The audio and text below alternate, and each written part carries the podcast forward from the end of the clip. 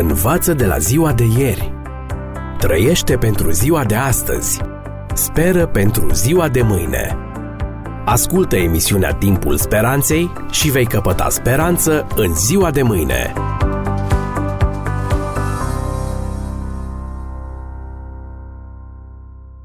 Dragi prieteni, vă invit în această ocazie să dezlegăm o nouă dilemă creștină. De ce a numit-o Iisus cățel pe femeia sirofeniciană? Călătoria făcută de Isus împreună cu ucenicii săi în ținutul Tirului și Sidonului a fost marcată de minunea vindecării fiicei unei femei păgâne, de origine sirofeniciană. De fapt, aceasta a fost singura minune săvârșită de Domnul în acea călătorie. De ce a făcut Isus acea lungă călătorie în condițiile din acea vreme? Unul din motive a fost extinderea misiunii sale dincolo de granițele Palestinei, așa cum s-a întâmplat și într-o altă ocazie, când el a traversat Marea Galilei pentru a lucra în ținutul de Capole. Însă, așa cum iese din relatarea biblică, motivul principal a fost altul. Ucenicii aveau nevoie să fie pregătiți pentru misiunea de a duce Evanghelia mântuirii în toată lumea, după ce Domnul lor nu mai avea să fie cu ei. Ei trebuiau să știe cum să se raporteze la neamuri în lucrarea de predicare a Evangheliei. Deși se aflau deja de o bună bucată de vreme în școala maestrului lor, ucenicii nu scăpaseră complet de prejudecățile poporului evreu în general și ale conducătorilor lor religioși în special, prejudecăți pe care le aveau cu privire la alte popoare. În cultura și tradiția iudaică, neamurile erau numite în mod disprețuitor câini. Dovadă în acest sens stau toate referințele biblice în care sensurile cuvântului câine sunt întotdeauna negative. 2 Samuel 16 cu 9, Psalm 22 cu 16, Matei 7 cu 6, Filipeni 3 cu 2. Oare astfel trebuiau să-i privească ucenicii și viitorii apostoli ai creștinismului pe cei dintre neamuri? Trebuiau să-i privească pe neevrei de sus socotindu-i câini demn de tot disprețul? Categoric nu.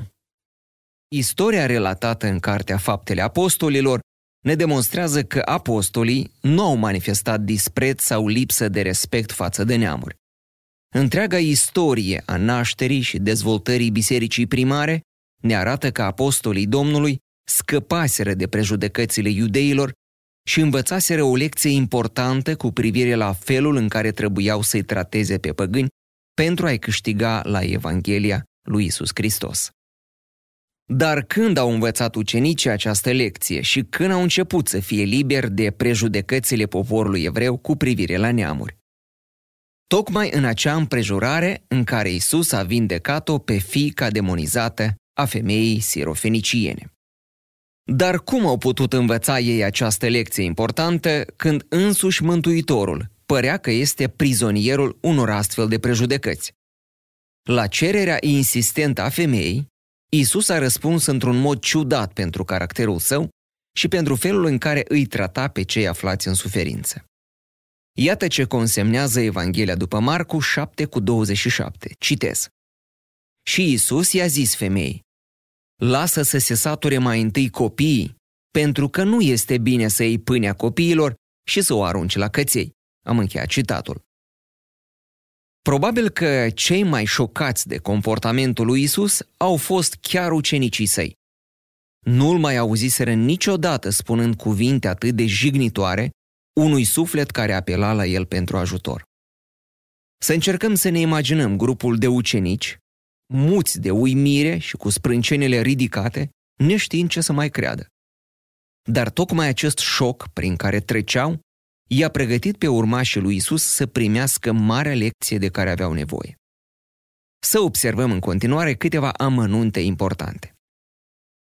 La cererea insistentă a femeii, ai milă de mine, Doamne, fiul lui David, fiica mea este muncită rău de un drac, Matei 15 cu 22, Inițial, Iisus a tăcut.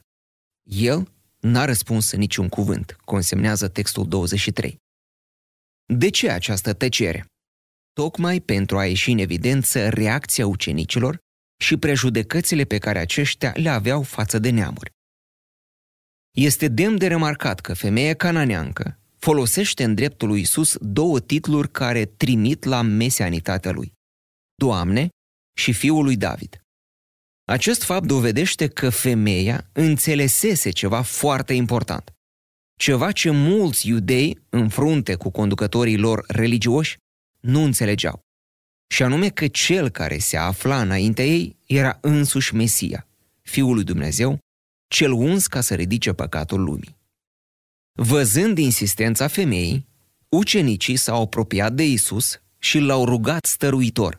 Dă-i drumul căci strigă după noi. Textul 23. Care era de fapt adevăratul motiv invocat de ucenici? Căci strigă după noi. Sau, cu alte cuvinte, Doamne, fă ce-ți cere ca să scăpăm de ea, nu vezi ce gălăgie face. Oare astfel ar fi reacționat ei și dacă în locul femeii păgâne era un iudeu? Nu avem niciun exemplu de felul acesta raportat în Evanghelii. Dar pentru că femeia aceasta era o păgână dintre neamuri, un câine, după concepția celor mai mulți iudei, trebuia să-i arunci un colț de pâine și să scap de ea. Iisus le-a citit gândurile și pentru a continua lecția, le-a răspuns lor, ucenicilor, pentru a scoate și mai mult la suprafață drojdiile prejudecăților lor. Drept răspuns, el a zis, Eu nu sunt trimis decât la oile pierdute ale casei lui Israel. O, da, acest răspuns al domnului lor probabil că le-a venit ucenicilor ca o mănușă pe mână. Acum da, cugetau ei, Domnul gândește ca noi și ca rabinii noștri. Însă Isus nu pentru ei a spus ceea ce a spus. Răspunsul avea să fie urmat de o anumită reacție a femeii, pe care el, în atot știința sa, o prevăzuse. După tăcerea inițială a lui Isus la cererea femeii și după primul răspuns dat ucenicilor, cine ar mai fi avut curajul să insiste cu cererea lui? Și totuși, femeia a insistat. Dar ea a venit și i s-a închinat, zicând, Doamne, ajută! Textul 25. Asistând la acest dialog, ucenicii erau din ce în ce mai uimiți de tenacitatea și credința acestei femei păgâne. Dar mai există încă un prag pe care trebuiau să-l treacă pentru a învinge prejudecățile lor. Iar Isus i-a ajutat, dând un răspuns năucitor pentru noi, dar cu țintă precisă pentru ei. Citez. Drept răspuns, el a zis, Nu este bine să iei pâinea copiilor și să o arunci la căței textul 26. Scurtă alegorie rostită de Isus către femeie, dar cu aluzia îndreptată spre inima ucenicilor săi, punea degetul pe rană. Iisus însuși o numește pe femeia sirofeniciană câine. E adevărat, nu în mod direct, ci printr-o aluzie, însă o aluzie ușor de înțeles de toți cei prezenți. Probabil că la auzul acestei replici a Mântuitorului, inima ucenicilor s-a liniștit, văzând că și el gândește asemenea majorității iudeilor. Numai că Isus nu a rostit aceste cuvinte cu scopul de a o jigni pe femeie și a întări în felul acesta niște prejudecăți bine împământenite în conștiința poporului iudeu, ci pentru a demonstra cu totul altceva. Să observăm că Mântuitorul nu a folosit cuvântul câine, ci un diminutiv al acestuia, cățel. Deosebirea dintre cei doi termeni este evidentă. În timp ce câinele se referă la acel animal care vagabondează murdar, flămând și fără stăpân, provocând disprețul oamenilor, cățelul este un animal de companie, curat și bine hrănit, iubit de stăpânul său și de membrii familiei acestuia. Totuși, de ce Isus a prelungit agonia acestei femei care venise să-i ceară ajutorul? Pentru că adevărata lecție pe care trebuiau să o învețe ucenicii, de-abia acum urma să fie predată. Și nu de Isus, ci chiar de femeia păgână care se afla înaintea lor. Auzind cuvintele Domnului, femeia nu s-a simțit nici disprețuită sau jignită, nici înlăturată de el. Din potrivă, Chiar comparația făcută de Isus, prin care ea era asemănată cu un cățel, i-a dat curaj și speranță. Răspunsul ei pe care Isus, în tot știința lui, îl anticipase, era cea mai prețioasă lecție dată ucenicilor săi. Iată care a fost acesta, citez. Da, Doamne, a zis ea, dar și cățeii mănâncă fărmiturile care cad de la masa stăpânilor lor. Am încheiat citatul, textul 27. Dragi prieteni, spunând aceste cuvinte, femeia a dovedit că a înțeles problema mântuirii. Folosindu-se de scurt alegoria lui Isus, în care se păstrează caracterizarea făcută iudeilor drept copii a lui Dumnezeu și cea făcută neamurilor drept câini, potrivit mentalității vremii, femeia o întoarce în favoarea ei.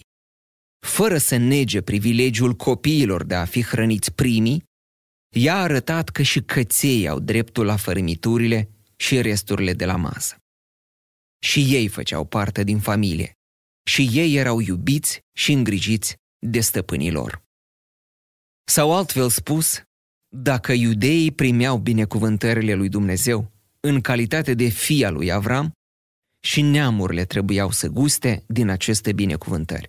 În virtutea promisiunii făcute lui Avram, toate familiile pământului vor fi binecuvântate în tine. Geneza 12 cu 3. Dragi prieteni, aceasta era lecția de care aveau nevoie ucenicii. Iar lecția nu le-a fost predată atât de mult de Isus însuși, care în cazul în discuție a avut mai mult rolul de moderator, ci chiar de femeia sirofeniciană. Această lecție nu a fost uitată niciodată de ucenici, ei devenind apostolii noului legământ, cei care au dus Evanghelia la toate popoarele, până la marginile pământului. În spatele multor nedumeriri pe care le avem cu privire la procedeile lui Dumnezeu, se ascund de fapt lecții de viață prețioase, pe care dacă ni le însușim, ne vor conduce la o cunoaștere mai aprofundată a caracterului lui Dumnezeu și, în final, la salvarea sufletelor noastre. Căci viața veșnică este aceasta, să te cunoască pe tine, singurul Dumnezeu adevărat, și pe Iisus Hristos, pe care l-ai trimis tu. Învață de la ziua de ieri. Trăiește pentru ziua de astăzi. Speră pentru ziua de mâine. Ascultă emisiunea Timpul Speranței și vei căpăta speranță în ziua de mâine.